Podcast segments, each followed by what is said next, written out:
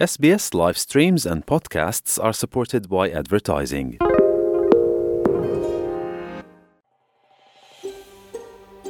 شما به اسپیس فارسی گوش می کنید. با رفتن به sbs.com.au به اخبار و گزارش های بیشتری دست خواهید یافت.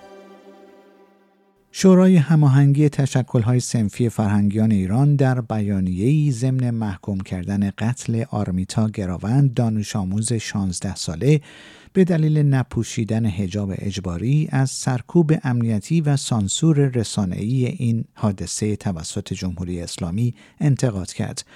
در این بیانیه آمده است که اعضای خانواده آرمیتا گراوند در مراسم عزاداری خود تهدید به سکوت شدند.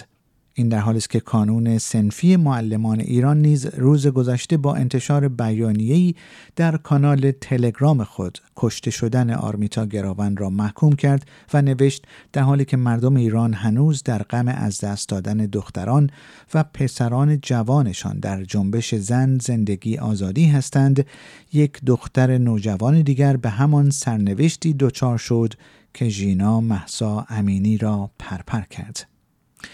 غلام حسین محسنی اژه‌ای رئیس قوه قضایی جمهوری اسلامی ایران روز گذشته دوشنبه سی اکتبر مخالفان حجاب اجباری را به بازی در زمین دشمن متهم کرد و بار دیگر خواستار برخورد با آنها شد.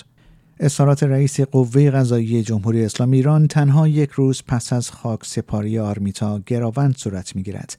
به گفته سازمان های مدافع حقوق بشر آرمیتا گراوند در نتیجه برخورد مأموران انتظامی و امنیتی جمهوری اسلامی با او هنگامی که هجاب بر سر نداشت آسیب دید و نهایتا جان باخت. آقای اجهی در نشست شورای عالی قوه قضاییه گفت دادستانها و مقامات زی صلاح غذایی مقوله اجرای قانون در بحث مقابله با ناهنجاری های اجتماعی را از فراجا مطالبه کنند و فراجا و وزارت کشور نیز در این عرصه به میدان بیایند.